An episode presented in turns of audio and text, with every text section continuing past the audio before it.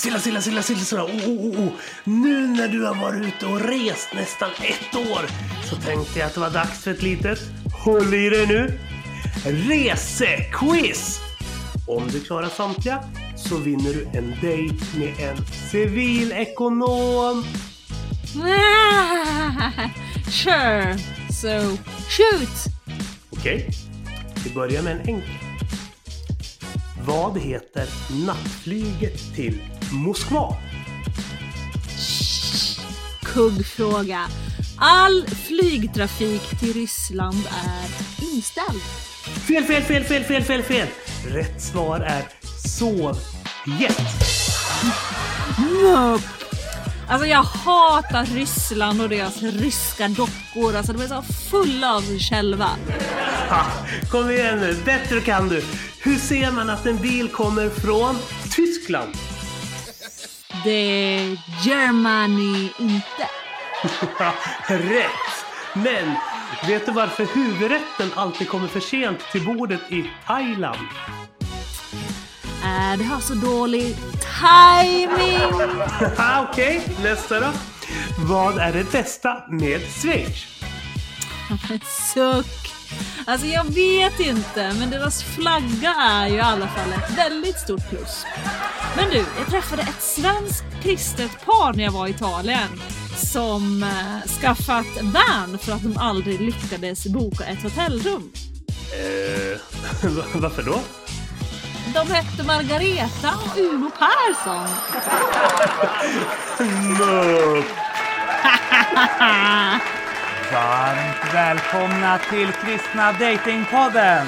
En livsstilspodd om kärlek, relationer Teologi, sex och helikoptrar. med mig, P.O. Flodström. pionjärspastor, verksamhetsutvecklare och opinionsbildare. Silla Eriksson. Evangelist, entreprenör och opinionsbildare. Podden presenteras i samarbete med Valo datingapp och studieförbundet Bilda. Välkommen till Kristna Datingpodden! Oj, jag hör att du har lite bättre uppkoppling idag än vad du hade sist i alla fall. Det var ju helt eh, smärtsamt att höra hur dåligt ljudet var då. Ja, trots att vi inte har liksom lyckats koppla in min mick idag, men eh, jag har i alla fall anlänt nu till världens metropol Chamonix. Aha, stället där solen alltid lyser och alla människorna är glada och staden som flödar av ost och choklad. well, jag vet inte hur mycket sol som lyser här, men ost och choklad så flödar det definitivt av. Det kan du ge dig på. Alltså jag hade middag hemma hos eh, mig och Bumbelina här igår och vi käkade världens godaste chokladkaka. Alltså P.O. du hade älskat det. Ja, men alltså choklad är ju alltid glorious. Kan du inte ta med dig lite när du kommer till Sverige? Jo, fast sen är det ju så här P.O. att jag vill ju inte uppmuntra dig att äta socker och jag vet hur många år kortare ditt liv blir. Bla, bla, bla, bla, bla. Vad har hänt sen sist då, förutom att du har ätit världens godaste choklad? Well, jag har ju varit i Tassén, vilket ju alltid är väldigt, väldigt skönt. Um, och tanken var faktiskt inte alls att jag skulle vara där mycket längre, men alltså jag kände sen bara att jag skulle till Chamonix. Och det var liksom inte alls planen att jag skulle åka dit. Uh, och jag vet inte om det liksom är Gud eller om det är liksom mina egna tankar, men alltså jag fick en väldigt så här, tydlig känsla att jag, att jag skulle hit. Uh, och och, jag hade tänkt att jag skulle åkt direkt upp till Sverige, men nu är, jag alltså i mm, Chamonix och det känns väldigt kul och roligt att vara här. Uh, jag har funderat väldigt mycket på senaste vart, vart jag egentligen hör hemma P.O. Så alltså jag känner mig lite sådär hemlös igen faktiskt. Ja, fast det är väl kanske inte så konstigt med tanke på att du rest runt i Bumbelina ett helt år nu. Ja, jo, alltså, jo, det är sant. Men alltså jag har faktiskt funderat på om jag inte skulle flytta hit ändå. Alltså jag menar så här, vad gör jag egentligen i Stockholm? Alltså jag känner mig egentligen inte hemma där. Alltså, jag kan faktiskt inte tänka mig bo där. Alltså inte året runt i alla fall. Men du då P.O. Gnesta, är det liksom, lever du din dröm i Gnesta på idyllen där ute eller hur känner du? Ja, dröm och dröm. Alltså grannkommunen Trosa är väl egentligen mysigare om man ska se till själva miljön och närheten till havet och sådär. Huspriserna är dessutom mycket lägre. Alltså ligger en miljon under huspriserna i Gnesta. Men samtidigt, Gnesta har ju sin charm. Vi har ett snabbtåg. Man är inne på Stockholms centralstation inom loppet av en halvtimme. Och sen så är det väldigt mycket så här Kalle Blomkvist-känsla över hela, hela samhället. Men jag, jag vet inte, jag. Alltså så här, jag och Henrik, vi åkte in till ICA Maxi i Södertälje förra lördagen och storstrosade på IKEA och Biltema och Rusta och Jula och ICA Maxi. Äh, där, där, där, där, där, vänta här nu. Vad är det du säger? Ni gick och strosade på i ICA Maxi? Alltså seriöst, alltså du kommer bli en sån där pensionär PO som åker bussresor med Pro till GKs i Ullared om du inte passar dig. Du menar PRO? Ja men jo, så säger Kristin också. Ja, hälsa henne att hon har mina sympatier. Fast det är ju inte hon som kommer att följa med på pensionärsresorna till Ullared. Det kommer ju vara Henrik och Linus och kanske Magnus Wahlström. Magnus Wahlström, jag tror jag lite, han är nog lite för hipp för att vilja gå med dig på Ullared. Men Linus och Henrik får du säkert med dig, kanske Fritjof med. Men de har väl en hel avdelning för, för fiske och fritid på Ullared, har de inte det? Jag vet inte, men om de har det så kommer han ju garanterat att följa med. Det är en sak som är säker. De har i alla fall ett O'Larrys där, så om inte annat kan han sitta i baren och dricka öl medan jag och Linus och Henrik går och strosar in i Ullared. Så tar vi med honom sen tillbaka med på PRO-bussen. Ja du Pia, jag kan just tro det. Personligen måste jag ändå säga att jag föredrar inrednings och modebutikerna i Paris och på Övre Östermalm om det ska strosas något i butiker. Ta med Kristin i så fall. Och sådana butiker tycker jag är skittråkiga, men hon gillar dem. Ja, det är för att hon är normal PH. Det är såna butiker människor generellt sett brukar gilla att strosa i. Men då de betraktar ICA Maxi och IKEA som någonting typ onödigt ont. Pss, det är du som är konstig. Det är jag och Henrik som är normal. Nej. Men vad skulle du komma till? Du sa att du gillade Gnesta men sen åkte in till Södertälje och blev grubblig. Ja, jo men alltså så här. Alltså jag har ju främst bott i Gävle, Örebro och Borlänge. Så här, mellansvenska storstäder där alla stora kedjor och butiker finns nära. Alltså till och med i Mariestad så har de ju liksom riktiga köpcenter med liksom riktiga affärer och så. Gnesta är ju ett litet samhälle och det märks inte minst på priserna. Jag tänkte att det var på grund av inflationen allt var så dyrt här men när jag handlade på ICA Maxi i Södertälje så märkte jag ju att hälften av prisökningen berodde ju på att jag handlade på Hemköp i Gnesta och inte längre bor i en stad med liksom riktiga affärer med vanliga priser. Nej men Pio, du, får väl börja handla på ICA i Gnesta då om det är det som är problemet. Nej, de är ännu dyrare och Coop, de är dyrast av dem alla. Så att...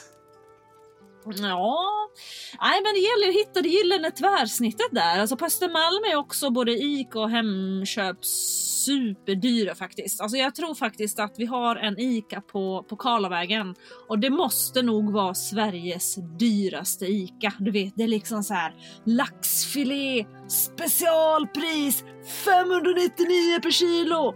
Potatis för 29,90 per kilo.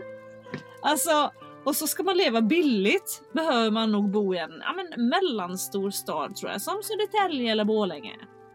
Men ändå känns lite deppigt så. Alltså jag vill nog hellre bo på landet i så fall om jag inte bor i centrala Stockholm nära storstadens puls så. Mm. Ja, jo, jag menar så... Ja, på sikt så blir det nog Jönköping för oss. Jag har ju alltid gillat naturen i Småland och Blekinge samtidigt som Kristin har många av sina kompisar i Småland och hon vill ju bo i en större stad så hon tyckte att Borlänge var alldeles för litet. Falun däremot, som jag vet du gillar, det tyckte hon var lite trivsammare, lite mer den här gamla arkitekturen och sådär. Men å andra sidan, min kompis Thomas Tornell, han bestämmer över Växjö, så det kanske är en trevlig stad annars. Den är också lite så här gammeldags, den är lite som Falun i, i sin arkitektur och sådär. Ja, men fram tills ni väl flyttar dit så har ju Växjöborna tagit sitt förnuft till tillfånga och gjort honom till oppositionsråd. Heja Moderaterna! Han är ju för sig den där typen av sosse som troligtvis skulle förhandla fram en sån här SM-styre. Så som de har gjort i Gnesta, Borlänge och Sölvesborg. Så han kommer nog vara kommunalråd oavsett i så fall. Mm, jo, alltså intressant trend det där ändå. Alltså underbart vart den kommer ta vägen. Alltså så här, på sikt tror jag kanske inte det är jättebra att Socialdemokraterna och Moderaterna börjar styra kommuner, landsting och kanske på sikt även landet tillsammans. Om det blir krig med Ryssland är det såklart nog bra, men uh, inte annars. Ja, jo, men, där är jag, nog, jag är helt överens med dig där. Alltså, både Moderaterna och Socialdemokraterna är dessutom överrepresenterade när det kommer till att dra till sig maktmänniskor och sådär. Jag tror att vi även behöver idealister och visionärer och de finns främst i de andra partierna. Mm, ja, man kanske skulle byta till, från Moderaterna till SD då? Du brukar ju säga att de är ett parti bestående av bönder och bondläppar. jo, det, det är helt sant. Vi skulle kanske behöva starta upp Civilekonomsdemokraterna. Men mupp! Idag släppte Elin sin nya singel förresten, Trees heter den. Den sticker ut lite i hennes låtkatalog eftersom den inte är uttalad kristen. Hennes förhoppning är att den därmed kan beröra även den som inte ser sig som kristen. Mm. Alltså när hennes och Anders eh, son gick i sexan så gjorde skolan en så här pedagogisk utredning. När den var klar så fick de träffa skolläkaren som sa att den fortsatta utredningen antagligen skulle landa i en diagnos inom det autistiska spektrat. Eh, det som förut hette Aspergers. Ja, ja, ja, okej. Okay. Men eh, eh hon, eh, hon berättade också att hon på kvällen skrev en dikt Eh, där hon formulerade om frustrationen, om hela, hur en del av det som läkaren sa förklarade en del av de saker som de hade kämpat med i familjen. Eh, hon hade speciellt tagit till sig läkarens ord om att en autistisk person tar in världen en detalj i taget och bygger upp helheten med hjälp av dessa små detaljer. Eh, och att det dels betyder då att det tar jättemycket energi att processa alla dessa detaljer och att det dels betyder att den inte ser världen som vi andra gör. Eh, samtidigt så har en autistisk person ofta svårt att se någon annans perspektiv och förutsätter ofta att alla runt omkring har exakt samma kunskap som den personen och att de ser samma sak som den personen gör. Och att det är därför hon döpte den här låten till Trees eftersom en skog eh, hon tar liksom bilden av en skog, antingen är det en skog eller att det är en uppsättning av en massa träd. Och att det symboliserar det faktum att eh, vi ser saker olika när vi kan mäta exakt samma sak. Och några år senare så satte hon sig vid pianot med sin dikt och försökte hitta en melodi för att göra dikten till en sång. Och det blev sången som hon då har skickat in till oss den här månaden. Och hennes förhoppning är att den som är i samma situation som hon eh, var i då så ska ja, man kunna hitta styrka i den helt enkelt. Eh, kanske kan den ge någon en eh, förståelse för hur en vän ser på världen. Eller en släkting eller en granne. Silla, jag har funderat på en sak. Ja, vadå? Eh, hur tror du att en dikt skulle se ut om Solbritt hade skrivit den om dig när du var liten?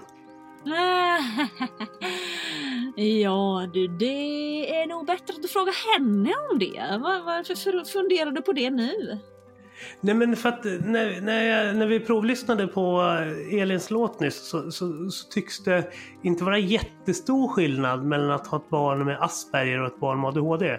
Hon sjunger bland annat om att hon vill så skrika in i hans huvud att han är värdefull och helt okej okay, och att världen inte är en sån förvirrande plats som man tror. Att hon ser frustrationen han känner över att inte vara förstådd och sådär. Jag tänker att det påminner lite grann om hur du brukar känna ibland. Att det kanske var ännu mer så när du var ung. Ja, absolut. Jag kan definitivt relatera till det hon säger. Men alltså, jag tror inte att du kan jämföra liksom så här Asperger och ADHD. Det är nog väldigt, väldigt olika typer av diagnoser och människorna är nog också det. Alltså det tar sig uttryck på ett helt på otroligt olika sätt. Jag skulle säga as, de som Asperger är ju ganska, man går liksom in i en bubbla i sig själv och man kan få liksom svårt att ja, men, relatera till sin omvärld och kommunicera och så. Men jag skulle säga att ADHD-människor är oftast väldigt socialt kompetenta och har lätt för att kommunicera och liksom så. Um, Men det, det, är klart att ADHD tar sig också väldigt olika uttryck från person till person och framförallt mellan killar och tjejer så kan ADHD ta sig olika uttryck. Men eh, jag skulle definitivt inte säga att man kan likställa Asperger och ADHD. Det kan man inte göra. Hmm. Nej, Men för tänk för Elin beskriver också att en person med Asperger behöver ta in omgivningen detalj för detalj och har svårt för att göra så här rationaliserande överslagsberäkningar som många gör först och sen börja ta in detaljerna. Hur är det för någon med ADHD? Visst har många inom det spektrumet också svårt för att stänga ute detaljer och därför ser löven och detaljer och bark på barken och, så där, och varje träd som en individ och sådär. Eller ser du liksom en skog så, när du ser en skog?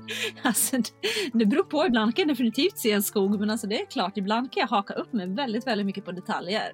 Jag kan komma ihåg sådana här små saker och se små saker ibland som andra människor inte ser. Jag kan liksom komma ihåg så här bilregistreringsnummer till exempel. Ibland. Det är sådana grejer som kanske normala människor då, som inte har ADHD kommer ihåg. Uh, så att, ja, definitivt, man har definitivt ett öga för detaljer ibland. Uh, men ibland kan det vara helt tvärtom också. När man har liksom gjort det, det grov, alltså grovjobbet så att säga, då då har man väldigt svårt att avsluta och liksom göra de där resterande sista detaljerna. Det, man har väldigt svårt för att liksom knyta ihop det så att säga. Så det beror på skulle jag säga. Innebär det att en kille som bjuder hem dig första gången behöver tänka på att ha torkat listerna och golvbrunnen och toalettskåpet och sånt där för att du liksom hänger upp det på sådana detaljer? Nej, alltså jag går definitivt inte igång på sådana saker Pio, nej absolut inte. Sen finns det kanske de som har ADHD som är väldigt pedantiska med sånt men jag tillhör ju inte den gruppen så. Mm -hmm. Eh, men hon beskriver också att så här, uppfattning kring vad vi uppfattar som centralt och perifert eh, påverkas av autismspektrum. Att eh, det framförallt blir extra utmanande att sätta sig in i hur andra tänker.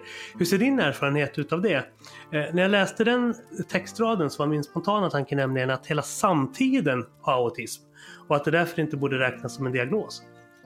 Alltså ADHD-symptom är ju väldigt liksom mycket allmänna symptom. Så när man visar den här listan på ADHD-symptom för människor så kan ju folk ibland säga nej men jag har också ADHD.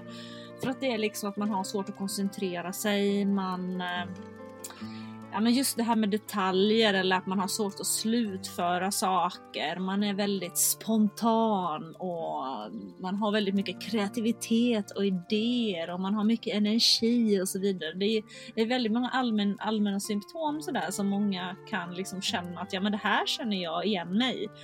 Men sen ska man inte glömma bort att det kanske är liksom, det är 45 sådana grejer som du behöver kunna bocka av för att du ska ha en, eh, få en ADHD-diagnos. Och det är ju både saker som är liksom positiva och som är en väldigt, väldigt stor resurs. Jag är otroligt tacksam för väldigt många av mina ADHD-symptom liksom för att de eh, berikar ju mitt liv på väldigt många olika sätt. Men sen är det också väldigt mycket saker som gör livet tungt och jobbigt ibland. Så är det ju. Men jag skulle säga så här, en ADHD-person som, som får det man behöver och har den här tryggheten, stabiliteten i livet och lag, lagom mycket utmaning. En sån person kan prestera på väldigt, väldigt hög nivå och vara en väldigt, väldigt bra person. Men får du inte det du behöver, då kan livet bli väldigt, väldigt jobbigt. Så att en ADHD-person behöver liksom få rätt förutsättningar, då kan, det, kan den personen gå hur långt som helst. Det är lite så.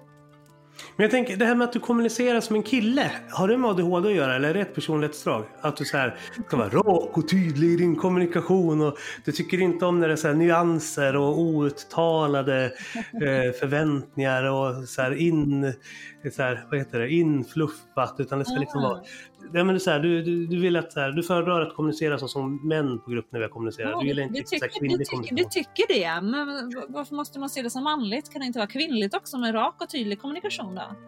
Ja, inte på gruppnivå, men alltså på individnivå. Alltså du är ju kvinna liksom. Det råder ju inget tvivel om. Och du kommunicerar ju så. Ja, så det handlar mer om ja, normalt men, men sånt, sånt har väl alltid jag varit. Jag tycker det är viktigt med raka rör och liksom man ska vara tydlig och man vill veta vad som gäller och man ska liksom inte fluffa till saker för mycket. Jag har lite svårt för det här när folk sätter på sig silkesvantarna och, och så lindar de in saker i silkespapper och så man liksom bara, men snälla speak it out, vad är det du menar egentligen liksom? Undrar om det kan hänga ihop med idrott också. För jag tänker om du håller på med en lagsport så måste man... Så här, jag tänker lagsporter och militären och typ polis och räddningstjänst. Att där behöver man vara väldigt tydlig i sina... Du kanske ska bli Ja, brandkvinna. Silla? Det kanske är det du ska bli? Ja, jo, där kan man inte plocka på sig silkesvantarna utan där lär man ju liksom vara lite straight forward och liksom tydlig och sådär så att folk förstår. Eh, Men eh, polis funderade jag väldigt länge på faktiskt att bli. Det tror jag hade... Ja, polis hade varit, kunnat passat mig väldigt bra. Tror jag. Mm, inte brandkvinna? Eh, Inom det militära hade den också funkat väldigt bra tror jag. Mm, mm. Ja, men jag tänker, brandmän har jag för mig att du gillade för några år sedan i alla fall. Så att det kanske skulle... Du har Ja. inte pratat så mycket om brandmän de senaste åren, men vet när jag lärde känna dig första våren där, då var det väldigt mycket prat om brandmän. Men det har liksom svalnat av det intresset. Jaha, ja, jag, kommer inte, ja, jag kanske hade en sån period. Ja, det kanske jag haft. Ja, Ja. ja. Mm. Undrar om brandmän tycker att det är lika hett med brandkvinnor som brandkvinnor tycker, eller som kvinnor tycker att det är med brandmän. Ja. Kanske ska, kanske ska testa, kanske kan bli en grej. Alltså så här, uniformer brukar väl vara en grej generellt. Alltså, vet, så här, Mm. Många killar har ju en grej för kvinnliga poliser i uniform. Liksom. Ja, det är så. Okej, ja, men det Ja. kanske är åt det hållet också, liksom så att män tänder på, på kvinnor i uniform. Mm, mm. Mm. Konstapel Eriksson. Kanske. Ja, mm. Alltid redo. Mm. Yes. Men eh, vi kanske ska låta lyssnarna också ta del av Elins perspektiv på frågan. Och lyssna på veckans låt. Och Ja. sen är det ju veckans gäst som är lite speciell. Vill du berätta om honom Silla? Ja, vi har ju veckans gäst då som är Runar Sörgard. Alltså en väldigt intressant person som har varit med om väldigt, väldigt mycket får man väl säga i livet ändå. Så det ska bli otroligt spännande att få höra hans tankar om livet och eh, så. Så det, det kommer bli ett jättespännande samtal, det tror jag. Ja. Jag framförallt tycker det ska bli spännande att kunna prata med en liksom, Livets ord-predikant. För han kommer ju ur en, ur en teologisk mylla av framgångsteologi. Eh, och ändå har han varit med om ganska så här, jobbiga saker i sitt liv. En offentlig skilsmässa, fängelsedomar och Mm. en massa ekonomiska motgångar. Och höra hur han i den teologiska liksom, follan ändå kan resonera och förhålla sig till att livet inte alltid är bara så här glorious och lollipop som Mm. dans på rosor utan att vi liksom möter motgångar så. Och hur Mm. hans gudsbild har påverkats av det. Mm, ja men verkligen, ja, men det ska bli intressant att höra, absolut. Yes. Men nu är det alltså Elin Gårdestigs senaste radiohit eh, Trees. Yay. I wanna scream and shout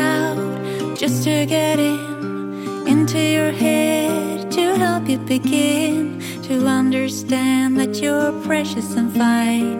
But there's much more for you to find. You think the world always conspires, destroying all of your deepest desires.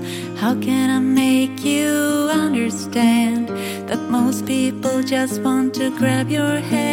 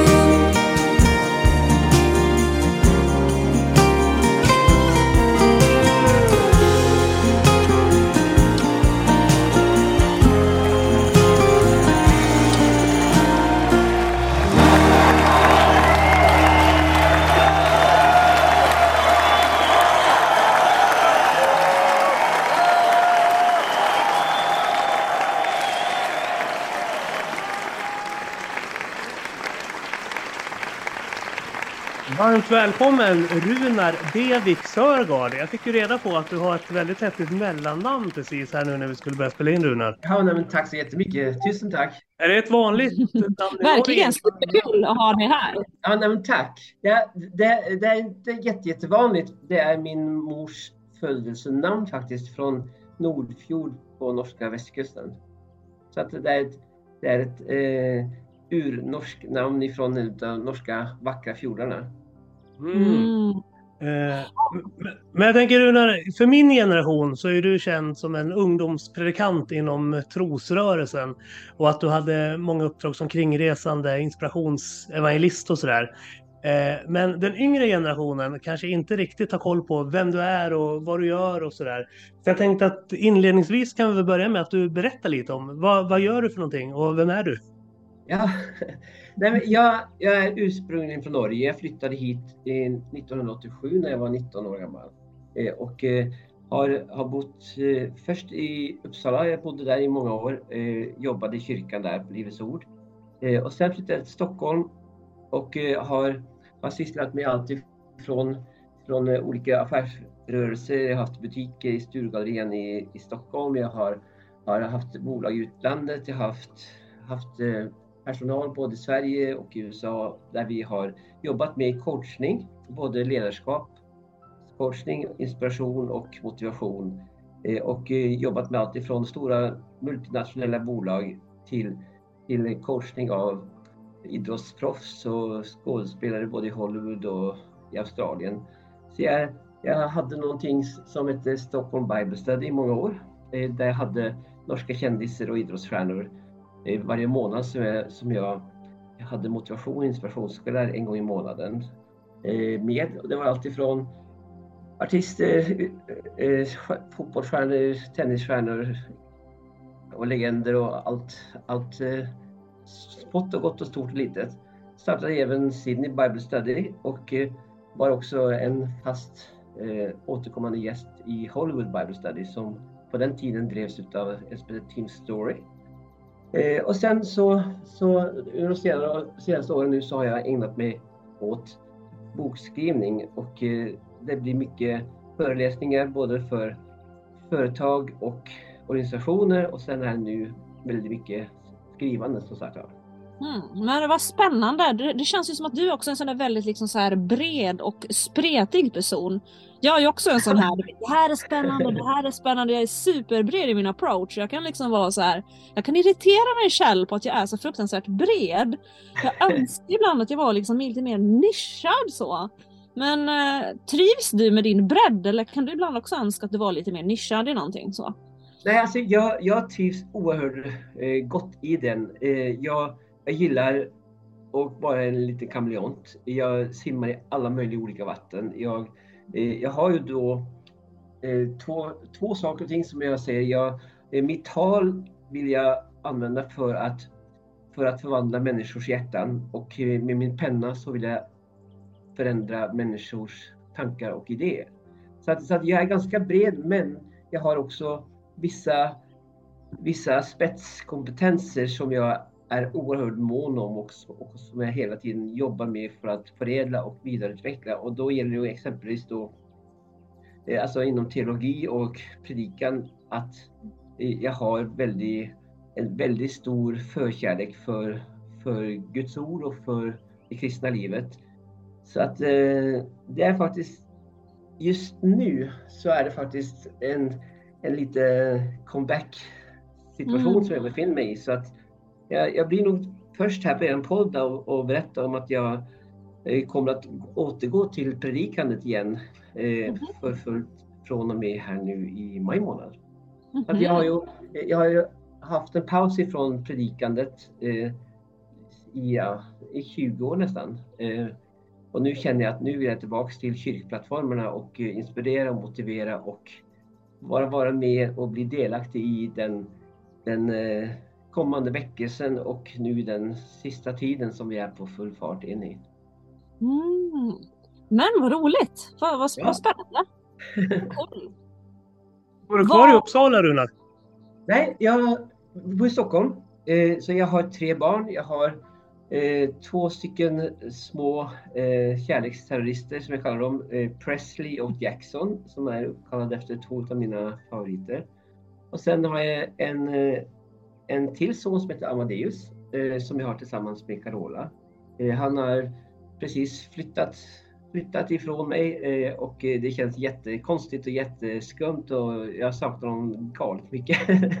men, men han är som sagt var vuxen nu och han, han, eh, han är ju professionell fotbollsspelare så att, eh, så att eh, vi, vi, vi hänger och vi ses jättemycket. Vi var ute senast igår på bio här, hade en killkväll här igår. Så att, så att vi har så mycket kontakt som vi bara hinner och det är ju väldigt mycket med fotbollen såklart. Så att, så att eh, jag är ensam pappa och eh, har tre fantastiska barn som, som är min livs stora kärlek.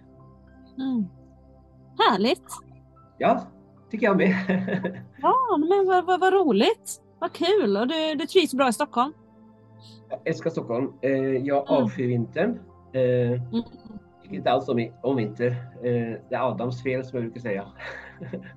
Utan jag vill gärna ha sol och värme och eh, vatten. Men, eh, men man kan inte få allting här i livet så att eh, jag passar på att försöka jobba så mycket som möjligt utomlands på vinterhalvåret så att jag får lite D-vitamin och lite sol och palmer och värme. En fråga som vi brukar ställa till våra Stockholmsgäster är om du måste välja mellan Östermalm och Södermalm, vad tar du då? Eh, då tar jag eh, Östermalm. Eh, för att där har jag de flesta av mina vänner. Eh, och eh, eh Söder, eller Östermalm har blivit mycket, mycket bättre bara de sista åren här nu. Det var väldigt dött för fem, fem år sedan. Eh, och väldigt mycket gamla människor och lite, lite så här eh, ödsligt efter klockan sju på kvällarna. Men Östermalm har faktiskt liksom verkligen eh, växt till sig de sista par, par tre åren här så så att eh, jag måste säga Östermalm, men det är väldigt mysigt att gå omkring på Söder också i alla deras kvarterskrogar och torg och sådär. Men, men eh, Östermalm är mera, mera mig. Det här är återkommande beef jag och Silla brukar ha, för att hon bor ju på övre Östermalm medan jag är mycket mer vänsterorienterad. Så jag brukar säga att jag föredrar Södermalm. Men då är du team Silla i den Och du är frågan. också på Östermalm Runar. Jag, jag ska också säga att jag har lite tekniska problem idag så att jag försvinner All lite right. så att jag missar det du sa Runar. Okej, det är ingen fara. Okej, så du bor på övre Östermalm? Ja. Nej, jag, just nu så- bor jag i Bromma. Jag befinner mig mellan två boenden nu, men, men antingen så blir det, blir det inne i stan någonstans eller också så blir det ett hus utanför stan i närheten där mina små grabbar går, går i skola. Ja. Om du vill eh, gästpredika i en väldigt superekumenisk församling Runar så ska jag bjuda över dig till en tro på landet som ligger vid pendelstationens slutstation söderut. Där i Gnesta så delar Pingstsamfundet, Svenska Alliansmissionen och Ekumeniakyrkan två stycken kyrkolokaler, Mölnbo missionsförsamling och Ådalskyrkan där jag är pionjärspastor. All right. Så det får du fundera över. Vi kan bara betala standardarvodet som vi har Ja. inom pingströrelsen. Men det vore superkul nu när du ska börja predika igen. Höra ring, så, ring så predikar vi. Ja, Absolut. Härligt! Men vad roligt Runar att du ska predika. Jag älskar, alltså, vi är ju tre predikanter här. Jag älskar ju Ja, också vad härligt. så. Ja. så. Vad roligt. Det är verkligen Jag, jag, har faktiskt, jag har faktiskt längtat tillbaks till, till predikstolen och, och till, till kyrkscenerna. För att eh, Mm. alltså, senare åren här nu så har det också varit liksom, det har blivit mer och mer katastrof tycker jag när det gäller både, både brist på liv och brist på, på rörelse och, och eh, väckelse och allting. Och, och det har ju blivit en nästan identitetskris i väldigt många kristna sammanhang. Liksom man, man eh, blir allt allt mer rädda och eh, ängsliga över att både tro på Bibeln och stå för Bibeln. Men, men jag tror att det är väldigt viktigt att, att vi hittar, hittar varandra och eh, när det gäller det som jag brinner oerhört mycket för det är ju som en, ett förvandlat land eh, liksom ett, och en väckelse och då är det som så att då, då är det två oerhört viktiga saker. Det ena är försoning eh, mellan, mellan både människor och individer eh, och kyrkor. Och sen så är det helgelse. Så att det är två oerhört viktiga saker som jag både brinner för och önskar att förmedla. Mm. Men idag så ska vi prata om dating och relationer Runar. Det är Ja. någonting som vi tycker är väldigt, väldigt, väldigt spännande. Ja, då Det tänker jag, jag så här, du, ja, men då tänker jag så här, du som kommer ur, ur en lite mer konservativ miljö av Mm. trosförkunnelse då. eh, skulle du säga att det har påverkat hur du liksom när det kommer till dating och hur du tänker kring det och liksom hur du uppvaktar en kvinna som du blir intresserad av? Nej, det ska jag, eller det, det kan jag inte säga för att Eh, det har ju varit om möjligt som Sveriges sämsta skola när det gäller och, och eh, eh både undervisa och uppmuntra liksom till, till att dejta. De kristna, kristna kyrkorna har ju varit usla på liksom att, att eh, lära och, eh, och undervisa och uppmuntra till att dejta på ett sätt som är både attraktivt och som är schysst och som är spännande och som är roligt och som är utvecklande. Utan det har varit väldigt, väldigt mycket tystnadskultur, vilket jag tycker är en katastrof. Så att, eh, så att jag, jag, jag älskar ju att, att liksom predika om även sådana här saker, både med, med manlighet och med kvinnlighet. Jag, har ju, jag älskar ju när det är så här kvinnokonferenser exempelvis, eller manskonferenser liksom där jag har bara kvinnor eller bara män som jag talar till. Det är bland det roligaste jag vet, för att då, då kan jag gå lite bärsärkagång. Men många kvinnor som eh, Silla pratar med eh, brukar säga att frikyrkokillar inte vet hur man uppvaktar tjejer. Eh, och du tar ju upp det här lite grann nu också, då, att den karismatiska delen av kristendomen har saknat ett sätt att eh, prata om relationer, uppvaktning och dejtning och så. Och du jobbar ju som sagt med relationscoachning, så jag tänker utifrån din andra profession, eller båda, alltså att du slår ihop både predikantprofessionen och eh, relationscoachningprofessionen. Eh, Vad skulle du ge för råd? Alltså utifrån ett lite mer traditionellt och konservativt kristet perspektiv kring hur vi ska göra, hur vi ska uppvakta människor på ett sätt som är eh, hänsynsfullt och där vi liksom eh, vör, vad heter det? värnar varandras känslor och är rädda om Ja, varandra. visst det.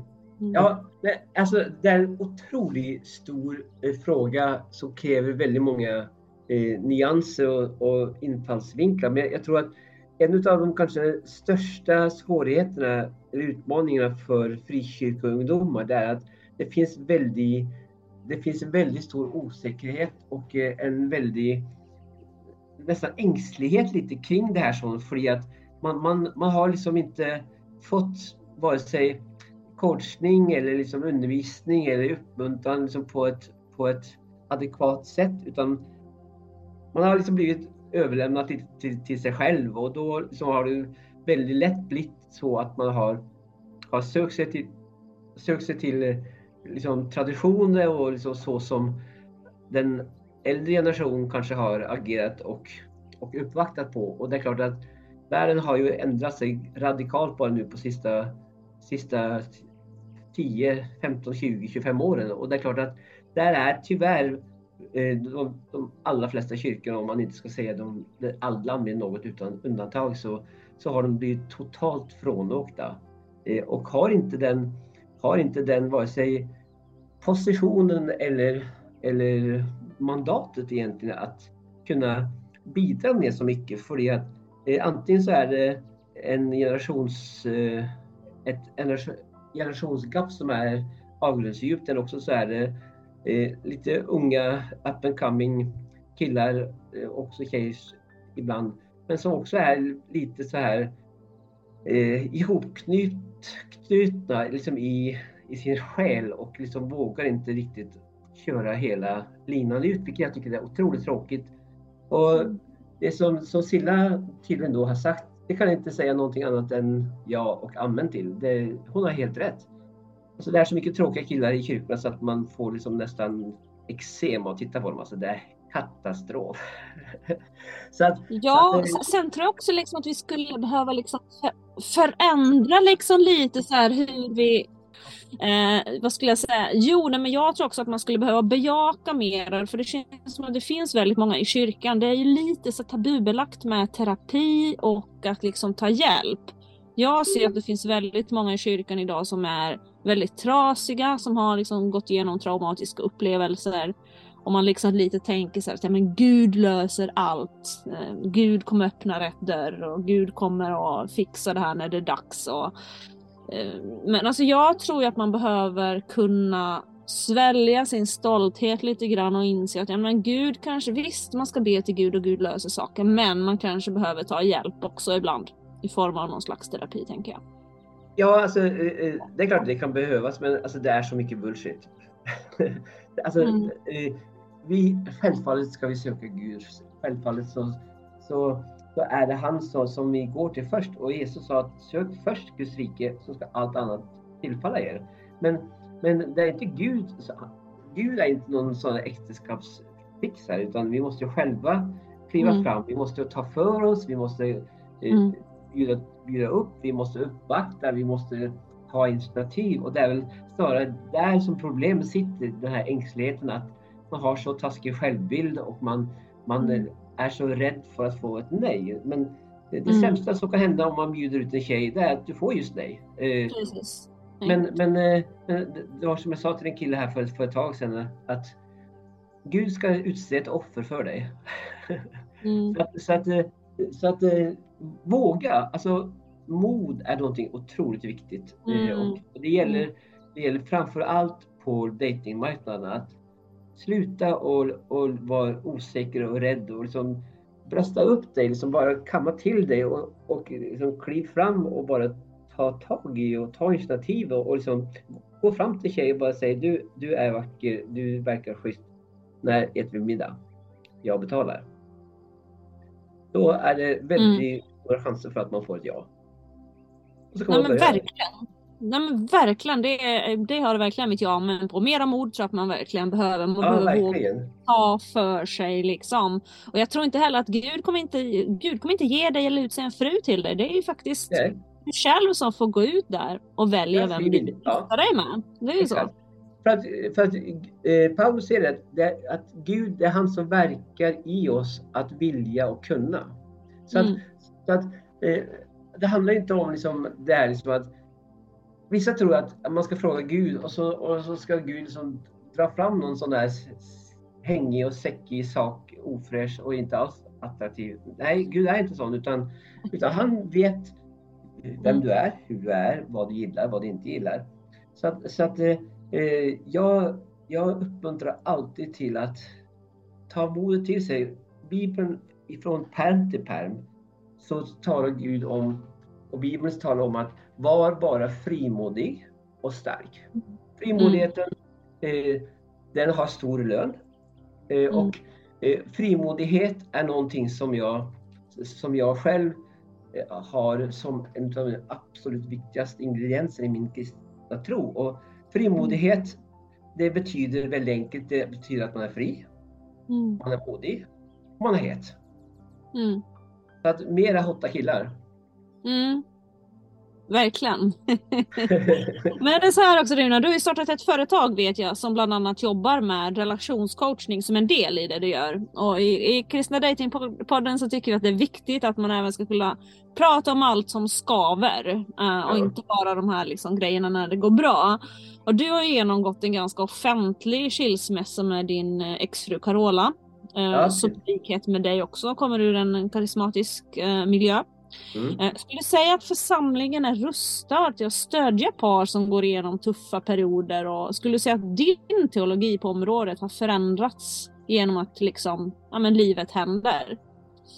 Ja, alltså, eh, nej, eh, min, eh, min, alltså, alltså eh, den, min tro eller teologi, om man nu vill kalla det för någonting, den har inte förändrats. Det som dock har förändrats, det är min, mina attityder. Det, det, har, det har varit liksom mitt sätt att se på saker och ting. Jag växte ju upp i en, eh, i en kristen familj. Alla var kristna i min familj. Liksom mor och farföräldrar, fastrar, mostrar, fastrar, liksom, till och med hunden och kanariefågeln var kristna. Liksom.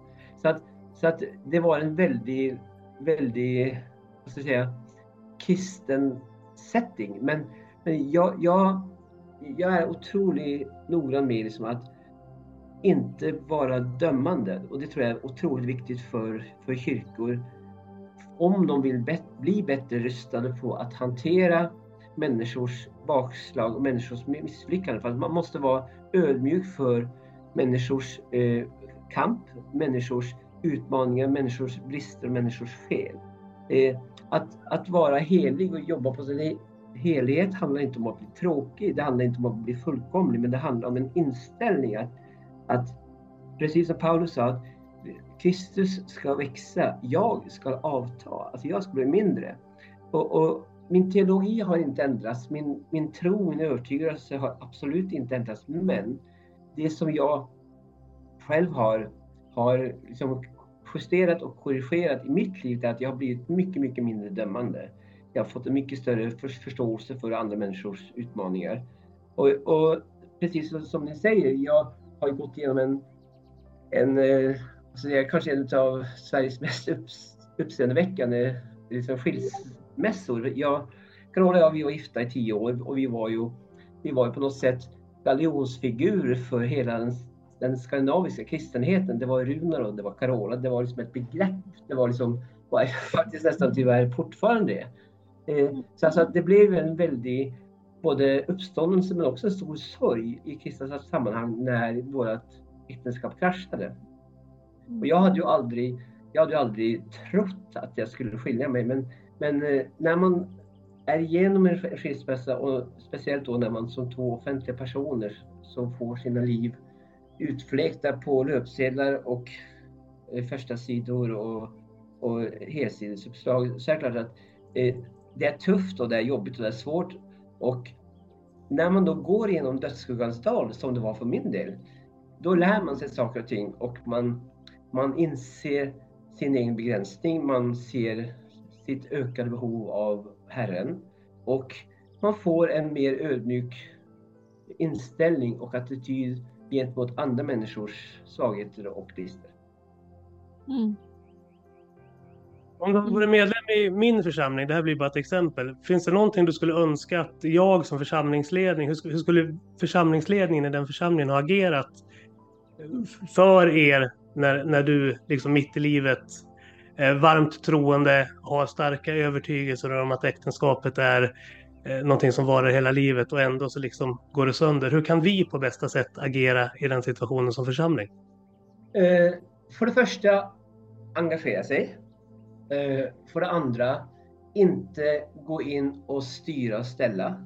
Eh, inte, inte kräva, eh, kräva saker, kräva, eh, kräva eh, vad ska jag säga, egna personliga synpunkter och lägga sina egna värderingar i, i deras liv och i deras, eh, i, i, deras huvud så att säga.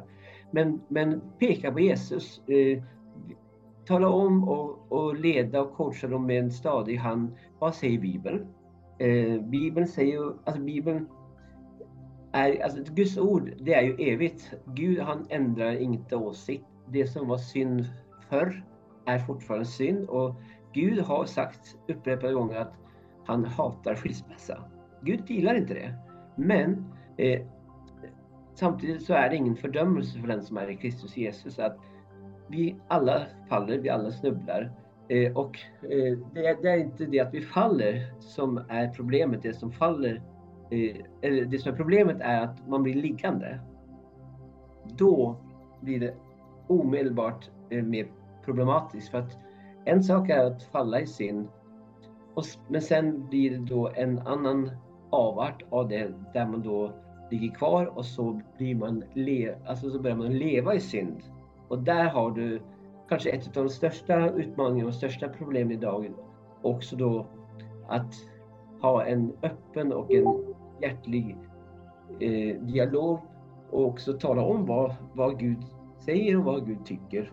Och sen så får man söka Gud tillsammans och så får man hjälpa varandra och stödja varandra och älska varandra så att man kan försöka och låta, låta både både själen och anden få vara i, i en ackord där man känner att man inte pushas eller, eller pressas bort eller, eller utesluts på något sätt utan som en församlingsledare så är det viktigt att man är inkluderande.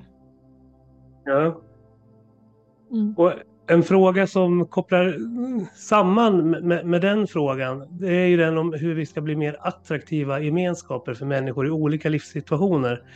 Eh, du gifte dig ung och sen blev singel mitt i livet. Många vi pratat med vittnar om att det är svårt att finna sin plats i församlingen som frånskild då vi är väldigt barnfamiljsorienterade. Har du några tankar och tips och idéer som du kan dela med dig av till eh, de som lyssnar och som finns en församlingsledande funktion kring hur vi kan tänka kring verksamheter och församlingskultur på det här området? Jag tror det är jätteviktigt att ta egna initiativ. Eh, att, om, det inte, liksom, om det inte finns några andra kristna i församlingen, ja, men, liksom, eh, besök andra församlingar. Eh, titta runt lite och, eh, och hittar, hittar ingen där heller så, så se till att, att hitta någon som du gillar och se till att få henne frälst och så är problemet löst. Livet är enkelt. ja, men alltså egna initiativ och att själv ta action, det är ju alltid... Ja, det är, ja ta initiativ. Alltid, jag det är jätte, jätteviktigt. Ja. Uh, man kan inte förvänta sig att andra ska komma in och lösa saker alltid, utan man måste själv ta sitt egna ansvar. Det gäller egentligen på alla plan i livet. Det är inte bara när det Helt kommer rätt. till det här. Helt rätt. Och, alltså, och ta initiativ, det är, det är ju det här som, och återigen, allting som jag pratar om både från scenen och liksom till individen och till personen. Det, är, det bottnar i en enda sak och det är, det är mod och frimodighet. För att har du det så har du precis allting som behövs att ta dig ur alla dina problem. Alla mm. andra eh, aspekter, det blir bara det blir bara utmaningar och spännande, spännande resor där du kan, kan hitta både rätt personer i rätt sammanhang, sammanhang.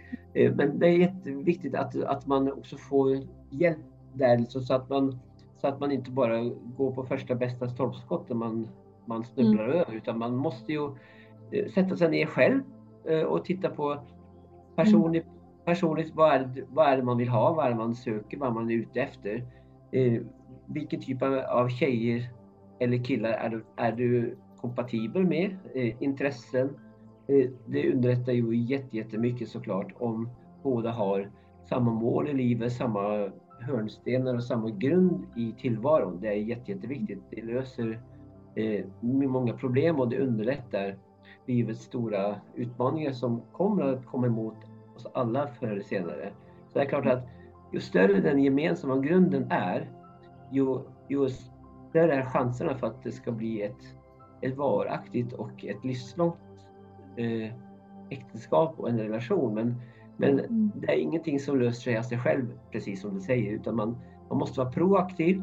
Eh, de flesta kristna, tyvärr, har vaggats in i en livsstil där man är reaktiv. Mm. Och eh, så fort du hamnar i en situation, oavsett vad det gäller i livet, där du blir reaktiv, då är du alltid tvåa på bollen.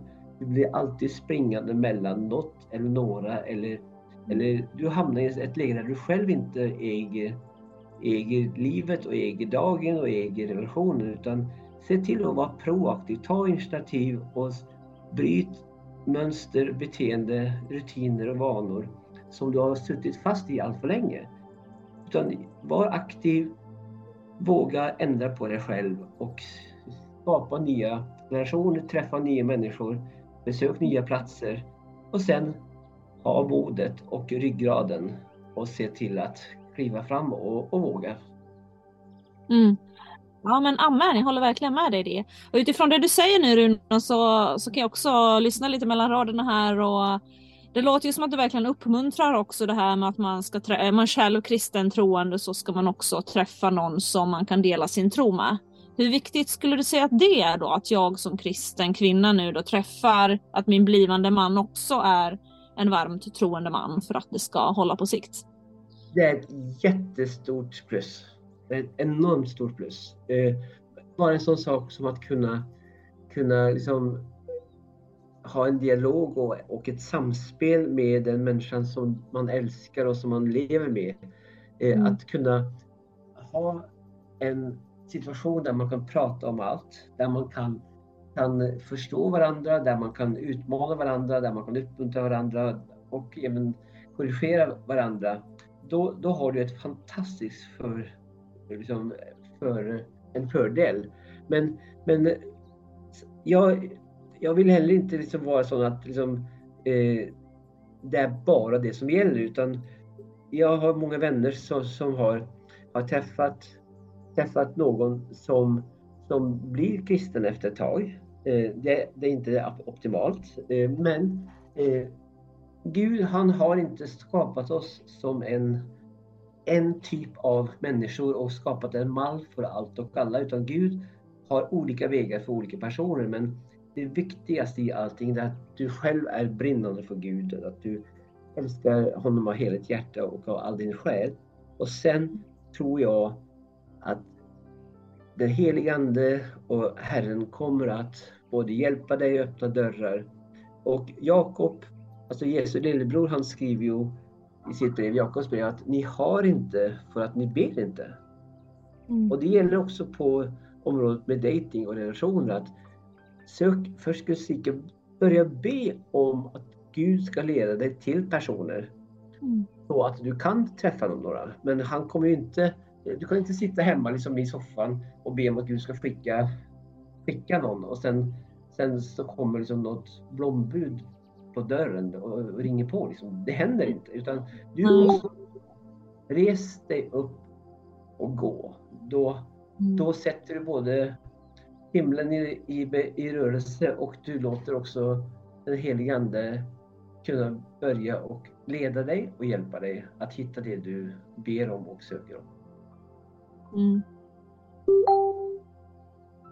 Vi har ju ett litet problem här i Sverige. Vi kvinnor är ju numerärt överläge. Så är det ju. I storstäderna går det, vad det tre kvinnor på en man. Så att um, vi är ju ett antal kvinnor som kommer lämna över, så är det ju.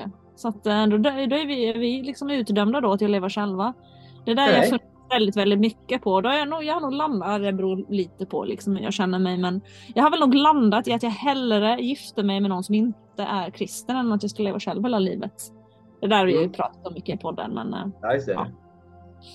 Nej, men, men alltså, eh, det är klart, man kan gå på statistiken, men man kan också, man kan också titta, titta högre än statistiken. Eh, jag menar, när, när Gud skapade Adam, det var ju inte direkt liksom någon, någon catwalk med, da, med damer som, som gick och visade upp sig utan det, eh, det fanns ingen men Gud han, han fixade Eva i alla fall. så att, så att jag, jag tror att eh, liksom, Gud kan både skicka, skicka, skicka, skicka en livspartner från, från andra håll i världen och från andra platser. Man kan träffas. Människor de flyger kors och tvärs i världen eh, överallt idag. Så, så att, eh, bara för att det finns ett, en, eh, ett minus eh, i balansen i Sverige, i kyrkor, så betyder inte det att då ska man vara dömd och leva som en eremit och själv. Liksom. Utan Gud ser till hjärtat och Gud hör bön. Eh, och när man ber till Gud om en livspartner så springer inte Gud och tittar på okej, okay, shit, vad gör vi nu? Hur statistiken den suger. Vad gör vi nu? Vi har ett problem. Nej, Gud han, han är mycket väl medveten om statistiken. Men han hör vår bön och han svarar. Och om vi tror att han ger oss det vi ber honom om så skall det också ges till oss. Så att jag, jag är en hardcore bibeltroende på att det Gud har sagt, det, det gäller. Och han är inte en människa så att han kan ljuga utan det han har lovat, det håller han. Ja, no, det är bara att fortsätta att stå i bön då antar jag. så. Får vi se vad som händer. Exakt. Du, du kommer nog att, att, att, eh, ja. att hitta någon, absolut. Ja, nej, men det är också det med timing. Det är, det är så mycket det där med timing också i livet liksom. Vi har ju, jag, ju så här, jag springer gärna fem meter före Gud. Det där gäller ju alla områden i livet för jag är så rädd för att missa ja. någonting så jag är extremt på hela tiden. Så det är lite det där att ha tålamod. Det är inte, det är inte liksom min paradgren då. Nej, men, det, men, men, men alltså. Eh, ett gott råd. Eh, börja läsa Ordspråksboken. Mm. Eh, Ordspråksboken har du all information och alla råd du behöver på livets alla områden. Mm. Och eh, en sak som, som Salomo säger är att den, den som den som tror, han hastar inte. Alltså, eh, the one that believe does not hurry. Alltså liksom, du kan inte forcera Gud. Du kan inte forcera andra människors eh, liv och andra människors... Ja, nej, men jag får läsa Ordspråksboken här. Ja. Ja. Jag, jag har levt i Ordspråksboken själv nu i, i eh, över ett år och, och alltså, det, jag, jag, jag har blivit kär i Ordspråksboken. Den är helt fantastisk. Eh, och den liksom... Mm. Den, jag har ju alltid läst den liksom till och från men, men alltså nu efter att ha mer eller mindre kamperat i Ordspråksboken så är det, den är helt magisk. Så jag kan varmt Mm. rekommendera den. Då, då kommer, du, att- kommer du att märka också att du fattar beslut som du kanske inte är van att göra. Men du fattar dem på grund av att du har fått insikter, förståelse av hur Gud arbetar och hur han agerar i oss, med oss och omkring oss. Mm. Ja, nej, men fint. Nej, men det tar jag med mig. Jag ska börja redan ikväll. Ja, det är bra. Det är väldigt bra. Ja, absolut. Tack för att du lyssnar på Kristna Datingpodden. Jag heter Robert Tjernberg och är chefredaktör för den kristna veckotidningen Sändaren. Och jag vill välkomna dig till att även kolla in min nya podd Sänd. Och den hittar ni där poddar finns. Men eh, nu tillbaka till den eminenta podden Kristna Datingpodden. Den rekommenderar jag också att ni fortsätter att lyssna på.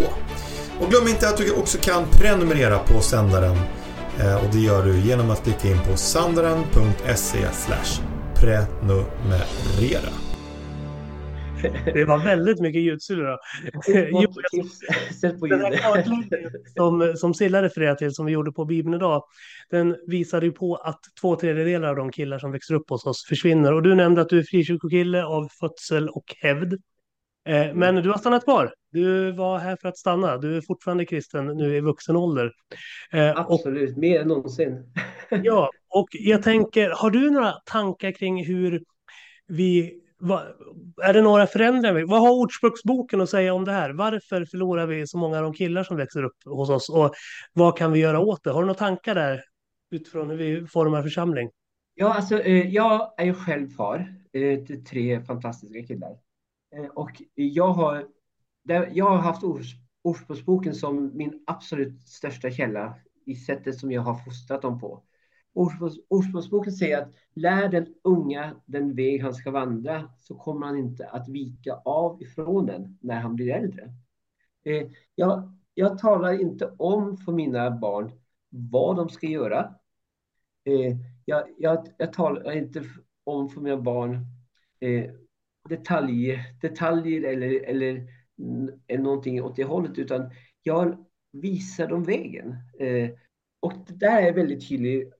Liksom visa, visa dem vad som, som är rätt, vad som är fel. lär dem att förstå skillnaden. Och när man visar dem den vägen man ska, de ska vandra, så, så är den vägen de ska vandra på, den är otroligt bred, den är enormt spännande, den är innehållsrik, den är, den är fylld av äventyr. Men om man då lär dem, eh, undervisar dem, så kommer de att kunna hantera och tackla alla situationer och alla, alla utmanande, eh, utmanande omständigheter som de tvingas förhålla sig till. Men då har du så, som, som far och, och som, som, som en förälder, då har du lärt dem och instruerat dem hur de ska göra, vem man ska söka sig till och gett dem liksom en överlevnadshandbok så att säga. Så att då litar jag på dem och vet att de kommer att fatta rätt beslut. Yes, kanon. Eh, som sista grej i programmet så tänkte vi göra ett litet obetalt reklaminslag för ditt företag, Runar. Alltså. Eh, vi tänkte att du skulle få ge ett litet smakprov på vad en person som vill bli säkrare eller tryggare i sina relationer eh, kan förvänta sig när de eh, köper dina tjänster. Så vi tänkte ifall Jaså? vi skulle kunna få ett litet, eh, eh, ett litet smakprov på hur det går till när man söker upp dig för relationscoachning. Och Silla har haft vänligheten att eh, agera klient till dig i det här lilla Okej. slaget som vi tänkte vi ska försöka hålla till tio minuter. Så att när jag börjar vifta, då är det två minuter kvar. Så att då behöver ni börja avrunda. Och jag förstår att i verkligheten så är ju dina sessioner kanske 45 till 60 minuter. Så att det här, jag tänker det här blir ett litet smakprov Ja. kring vad det är för typ av tjänster du säljer. Så att de som eventuellt är intresserade kan få en liten bild av vad som finns där ute på marknaden. Okej. Nej, men jag, Jag jag, hoppas att mitt ljud här håller nu då. ja, vi, vi hoppas på det. Vad ska jag ha på mig? Vad ska vi bjuda gästerna på? Vart ska vi vara? Men åh, vem ska jag gifta mig med? Ska Silla klara utmaningen att både möta sin drömkille och hinna föra honom till altaret innan året är slut? Följ utmaningen hashtag SillaBrightToBe 2020 i varje nytt avsnitt av Kristna Datingpodden. Yes, du får börja Silla. Det är du som har sökt upp pastor Runar för Ja, relationscoaching. nej, nej, men precis. Jo, nej, men jag, har ju, jag har ju lite utmaningar här då i att jag skulle jättegärna vilja träffa en man då. Eh, Ja. Men eh, det går sådär. Jag är precis fyllt 38 och är väldigt singel fortfarande. Så att... Har du eh, varit gift tidigare? Vad sa du? Har du varit gift tidigare? Nej, jag har inte varit gift tidigare. Nej. Och inga barn heller. Alltså, normalt sett eh, när, eh, när jag börjar eh, jobba med en klient och ta mig an någon som, som, som vill ha hjälp så börjar jag alltid med, med en eh, 90 till 120 minuters intervju där jag låter dig snacka. För att Mm. vad jag, vad jag tror, tycker, tänker och anser det är totalt ointressant. Utan det som Mm. är intressanta det är dig, Mm. det är din situation. Det är Ja. dina mål, det är dina önskningar, det är dina drömmar, det är dina utmaningar, det är dina svagheter och brister. Så Mm. jag börjar alltid med att att kartlägga dig genom att jag ställer en väldig massa frågor så att jag kan, kan på, på 90, 90 minuter så, så nästan alltid utan undantag så, så har jag lärt känna dig väl bättre än de flesta av dina vänner och även familj. för, det att, för att eh, coaching handlar, handlar om eh, att, att leda. Det handlar inte om att, att eh, liksom jag ska trä på dig, liksom, eller trä över ditt huvud mina, mina teser eller mina favorit, eh, favoritordspråk eller mina favoritämnen som jag liksom kan, kan damma till och försöka att imponera på dig. Utan för mig handlar det om en enda sak och det är dig. Det är din önskan, det är din, dina länk, liksom, dina länk, längtan. Förlåt, Mm. längtningar. Din längtan. Och där, därför så liksom, är den viktiga frågan där vilka kvaliteter är du önskar i en man och en person som du vill vara tillsammans med resten av ditt liv? Ja, men trygghet och stabilitet är väl någonting som jag värderar väldigt högt. Och där tänker jag, eftersom jag kanske själv inte riktigt står för det, utan jag flyger lite överallt sådär, så behöver jag någon som är trygg och stabil och så, tänker jag. Uh, jag skulle inte vilja ha något så här yrvärde som flaxar runt överallt som jag själv. Så att det, trygghet och stabilitet är väl någon liksom så kärna som jag tänker att ja, men det, här, det här behöver jag liksom i en relation. Uh, sen så behöver jag också någon som är lite sådär, ja men vad ska vi säga, ja, men lite så här nyfiken på livet och liksom öppen och liksom eh, äventyrlig. Det ska inte Men- vara någon som, som kommer hem och sitter och käkar chips och dricker öl fr- framför en film liksom på helgerna utan det ska ju vara någon som liksom är... Ja, men jag har ju rest runt i Europa i min egen byggda husbil det senaste halvåret. Liksom. Jag menar, det ska inte vara någon som liksom räds sådana saker utan det behöver ju vara någon som liksom är lite livsbejakande liksom, om du förstår vad jag menar. Så. Ja, men men eh, trygghet och stabilitet söker du. Mm. Eh, vad, är det, liksom, vad, är det som du har att erbjuda honom då? Om du är, så, liksom, om du är motsatsen. Mm. Vad är det som, så får dig att tro då att du ska vara attraktiv för en person som, som har trygghet och stabilitet som en av dina viktigaste, viktigaste egenskaper. Både som person och kanske även som då eh, ett önskemål från hans sida. Ja, men alltså jag tänker man kan ju ha flera saker, eller hur? Han Absolut. kan, ju vara, han kan ju vara trygg och stabil. Men oftast så har jag upptäckt att de här trygga och stabila personerna, de behöver ju någon som är liksom lite så här pushig och som utmanar dem liksom och pressar dem ut ur sin lilla bubbla och comfort zone. Och det är jag ganska bra på. Alltså jag är en person som du aldrig kommer att ha tråkigt med. Det händer alltid grejer runt mig. Det kommer aldrig bli tråkigt. Så är det någon sån person som liksom vill att det händer saker och du vet sådär. Jag har ju alltid nya grejer på gång liksom. Så det är, han kommer få ett väldigt spännande och roligt liv. Så här, det kan jag erbjuda. Vilka är dina tre största svagheter? Mina tre största svagheter. Ja men tålamod det är ju definitivt inte min grej. Det är definitivt inte min paradgren. Mm. Eh, tålamod. Jag skulle säga uthållighet ibland också. Jag är inte alltid så uthållig i saker och ting. Jag är väldigt duktig på att starta upp saker men jag är inte lika bra på att förvalta de sakerna jag startar upp. Okej. Ehm, sen skulle jag kanske säga att jag... eh, jag kan nog också vara ganska egocentrisk ibland. Om jag bestämt mig för någonting så kör jag på ganska hårt och då kan jag, jag räds inte för att trampa folk på tårna om det behövs för att komma framåt. Och det ibland kan det vara bra, ibland är det inte bra. Ja, alltså eh, då har du då har du direkt nu identifierat tre områden som du behöver att börja arbeta seriöst på för att bli mer attraktiv för en man. För att, för att eh, när man är singel så det beror ju alltid, det finns alltid skäl till varför man är singel. Mm. Och väldigt ofta så, så är skälen till att man är singel det är att man har sidor i sitt liv som inte ha- har varit tillräckligt bra för att väcka uppmärksamheten nog hos det motsatta könet.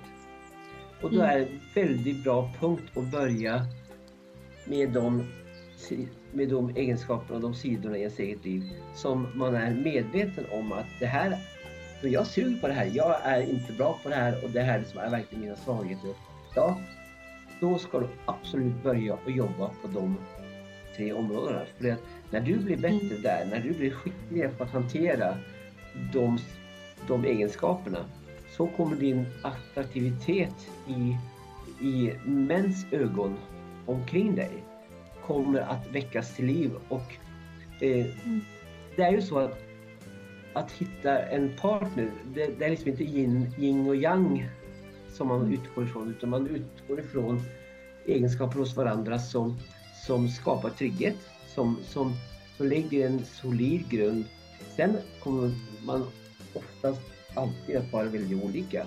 Men det är ju ingredienser som gör att relationen blir dynamisk, den blir alltså otroligt eh, attraktiv och efterlängtad. Och där kan man ju verkligen pusha varandra och, och eh, inspirera varandra på ett sätt som är alldeles fantastiskt. Men, men det viktigaste är att jobba på sina svagaste sidor. Och då Mm. ökar attraktiviteten och då ökar antalet personer som, som, eh, som då eh, behöver att få väck det här ha-begäret i livet. så att, så att, så att eh, viss, vissa människor, eh, de, eller vissa, vissa kvinnor, de, de gör det här fatala misstaget att man, man eh, satsar på att vara så utmanande klädd som möjligt. Man, man försöker vara så vulgär och så uppseendeväckande och spektakulär som det bara går. Men väldigt få, väldigt få män går igång på det. Utan vad män går igång på det är, det är intellekt, det är, liksom, det är egenskaper, det är, det, är, det är en känsla, det är liksom attraktiva egenskaper hos en kvinna som, som fångar uppmärksamheten. Sen kan dina goda starka sidor, de kan bara förstärka och eh, öka intresset genom att du blir mer och mer attraktiv ju mer de lär känna dig. Mm. Jag skulle verkligen rekommendera att du jobbar på de tre områdena eh, så Mm. att du så att du blir mera hel i dig Mm. själv.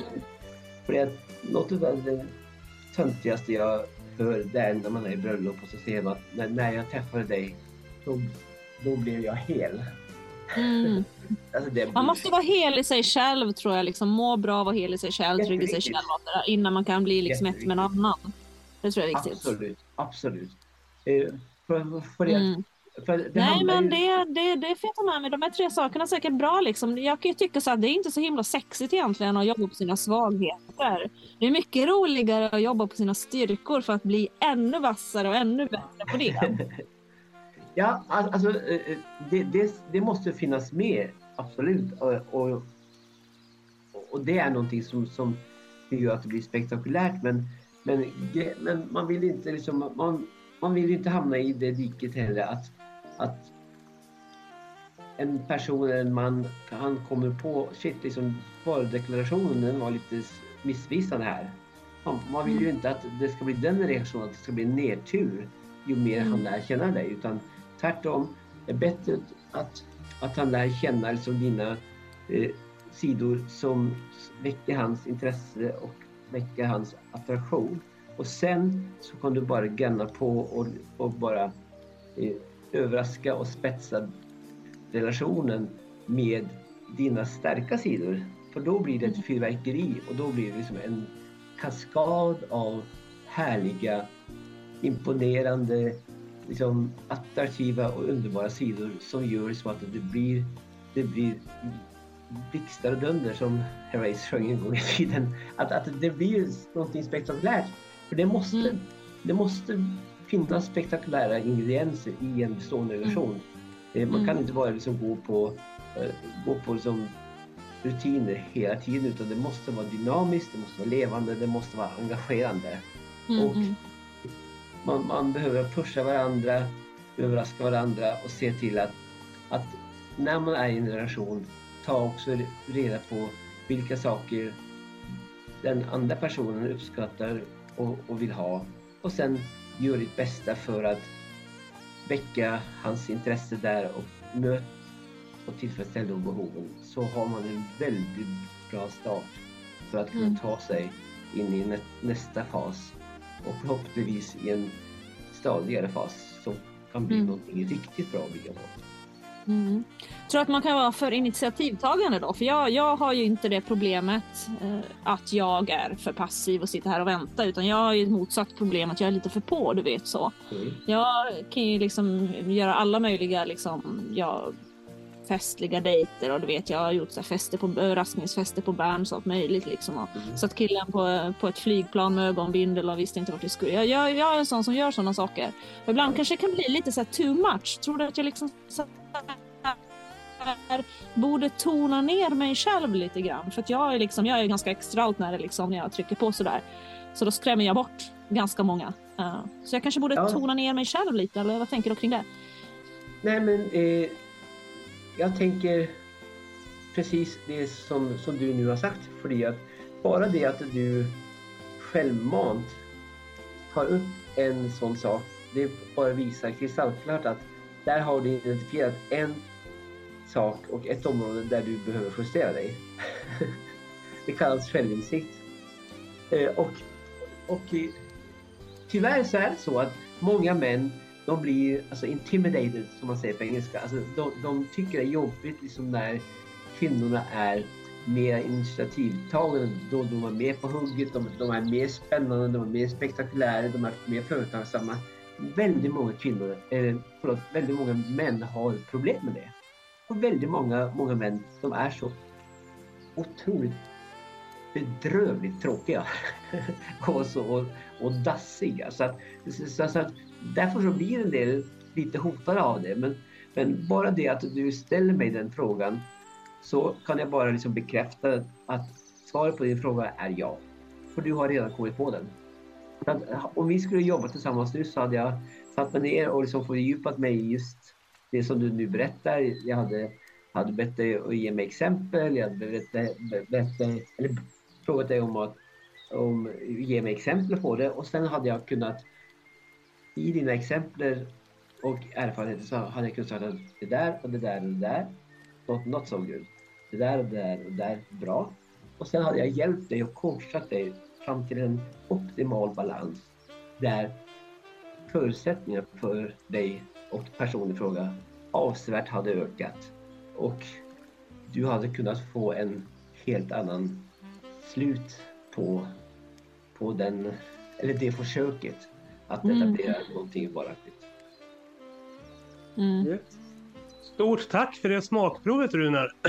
Silla, vi kanske ska börja med det här Silla Bright to be igen. Vi kanske ska berätta för dig Runar också att när vi, när vi startade den här podden så hade vi en miniserie som hette Silla Bright to be 2020. Eh, right. för podden började också lite grann som en utmaning för att jag och Silla satt och pratade och hon sa att hon hade tröttnat så mycket på kristna killar så hon skulle börja dejta sekulärt. Okej. Eh, så då sa jag så här, men eh, Silla, ge mig ett år så ska jag hitta en kristen kille åt dig. Jag, jag misslyckades med det, obviously. Som vi ser. Okej, Eh, Men än har hon inte gift sig med en ateist i alla fall, så det är väl lite grann så här eh, aj, så att säga. Men, men i, i början av poddens historia så hade vi en kvart varje, av varje avsnitt då, där jag eller någon av gästerna coachade Silla närmare målet och att de skulle gifta sig innan 2020 All right. Alltså, Ja, fast jag, jag, tyck, jag tyckte det var lite creepy. Jag, kill, killarna jag dejtade tyckte också det var lite creepy att bli uthängd. Liksom, sådär, så att, eller uthängd blev de kanske inte, jag nämnde inte namnen sådär. Men det var ju en del som var lite, tyckte det var lite obekvämt. Så. Ja, alltså eh, som sagt var. Eh, väldigt många killar har otroliga problem med, med saker och ting där de själva känner att de inte är i en kontrollsituation. De blir obekväma, de blir osäkra eh, och de blir liksom otroligt bara, bara så här som omogna tyvärr.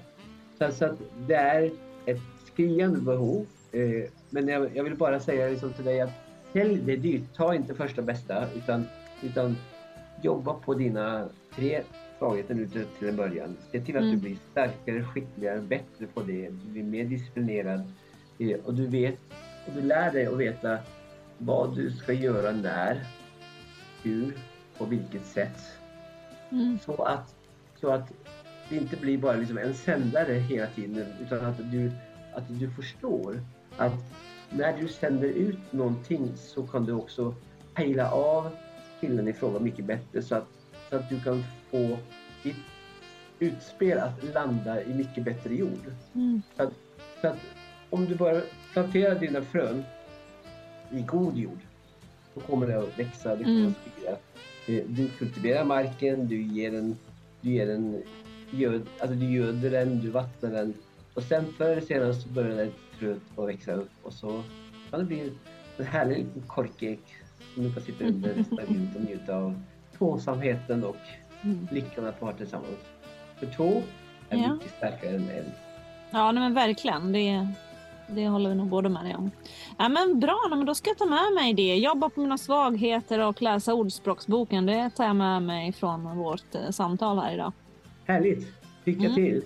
Tack snälla du. Gud välsigne dig! All välsignelse till dig med. Tack så Silla, Kan jättemycket! inte du ge Runar en utmaning också? Ett, eh, ett, en bibelpassage han ska göra en predikan av nu här under våren. Eller sommaren, nu när han ska börja Ah, predika. en bibelpassage som han ska göra en, en, en predikan av. Ja, vad ska det vara då? Alltså min, min absoluta favorit, favorittext att predika utifrån det är ju liksom den här när Petrus kliver i båten och går på vattnet mot Jesus. Så jag tror att vi alla skulle behöva bli lite mer som Petrus. Det känns som att de flesta kristna i våra kyrkor sitter i båten liksom. Men vi kristna ska inte sitta i båten tillsammans med alla andra utan vi är faktiskt kallade till att kliva ut, ut på vattnet. Det är där vi kristna hör hemma. Jag älskar att gå på vattnet. Ja, Det är det bästa jag vet. Ja. Ja, men det, det behöver vi predika mer i våra kyrkor. Ja, Ut på verkligen. vattnet, våga gå med Gud, lita på Gud, lita på att det håller. Och, och till alla er Det killar där ute så skulle jag bara hälsa er med en vers från Ordspråksboken faktiskt också. Och det är som en gyllene ring i ett grisetryne en vacker kvinna utan förstånd. Så gå inte på det du ser. Gå Mm. inte liksom på bröst och rumpa och liksom utseende i första hand. Utan om du vill ha det, be Gud om det och, och, och sök efter det. Men det är inte där lyckan finns. Det är inte där tillfredsställelsen kommer att, kommer att följa dig. Utan gå djupare, tänk längre, tänk större och tänk annorlunda. Mm. Ja. Och det gäller nog båda könen tror jag faktiskt. Det gäller, Absolut. Ja. gäller kvinnor också. Det, det, vi kan också vara ganska ytliga ibland tror jag faktiskt. ja, det kan vi alla vara.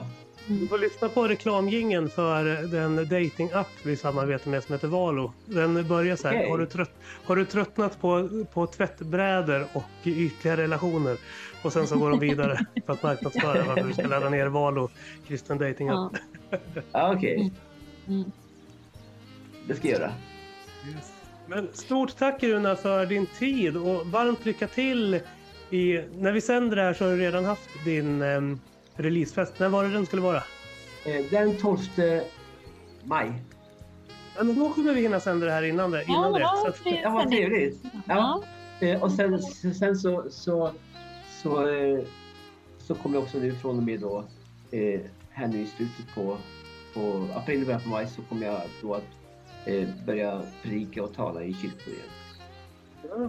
Och det ser jag Härligt. otroligt mycket fram emot. Det ska bli fantastiskt att möta, möta Mm. kyrkorna ute i landet igen och få vara delaktig och få behjälplig med att, att både locka folk till kyrkorna och ge dem ett budskap som förvandlar deras liv och som, som sätter kyrkorna i brand igen. Det behöver Mm. Det behöver vi verkligen. All välsignelse Runar i det. Verkligen. Tack så jättemycket. Och sen så eh, kanske det skulle bli en ny podd också pratade du om. Att eh, du kommer finnas på poddmarknaden här framöver. Ja, ja exakt. Nej, men jag, eh, jag eh, kommer starta någonting som heter Inspirationspodden. Eh, där jag kommer intervjua människor både från Sverige och utanför Sverige.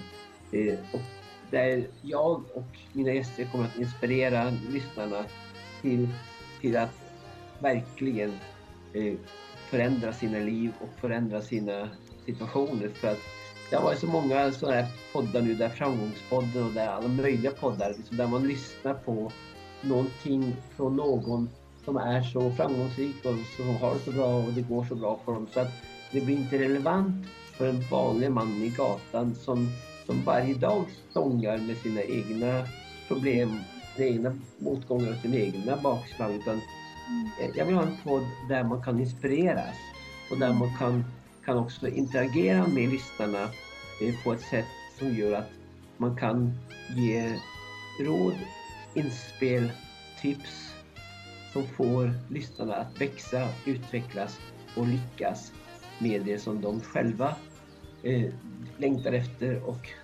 hoppas på. Så att, så att eh, i en podd nära dig någon gång, inte allt för långt i framtiden så kommer du att kunna möta mig i Inspirationspodden. Du får skicka oss länken så lägger vi ut den från vår sida också när den finns. Ja, men tack så våra lyssnare vill kolla in det. Mm. Ja, tack. Och sen släpps ju min bok också där så att, så att, så att det, det blir mycket som händer på en gång här. Mm. Härligt. Yes. Men det är kul. Det tycker vi är roligt när det händer saker. Ja, det ska det göra. Det ska Mm. det göra. Ja, vad roligt. Ja, men stort tack Runa, det har varit jätte, jätteroligt att ha dig med. Och eh, vi avslutar som vi brukar göra med att önska alla våra lyssnare en stor puss och kram! Yes. Tack så jättemycket för att jag fick komma och lycka till alla där ute och nu kommer våren och där, då kommer också kärleken att komma om du möter den på rätt sätt med rätt person. Stort tack för att du har lyssnat på Kristna Datingpodden. En livsstilspodd i samarbete med Valo Datingapp, veckotidningen Sändaren och Studieförbundet Bilda. Mig, Silla Eriksson och med mig, Theo Flodström. följ oss på kristendate.podbean.com och Spotify. Trött på dejtingtjänster med tvättbrädesmagar och tomma löften? Hitta något äkta. Valo är Sveriges snabbast växande dejtingapp för kristna. Där du kan hitta sällskap med gemensamma värden. Ladda ner Valo gratis från App Store och Google Play och upplev kärlekens vår.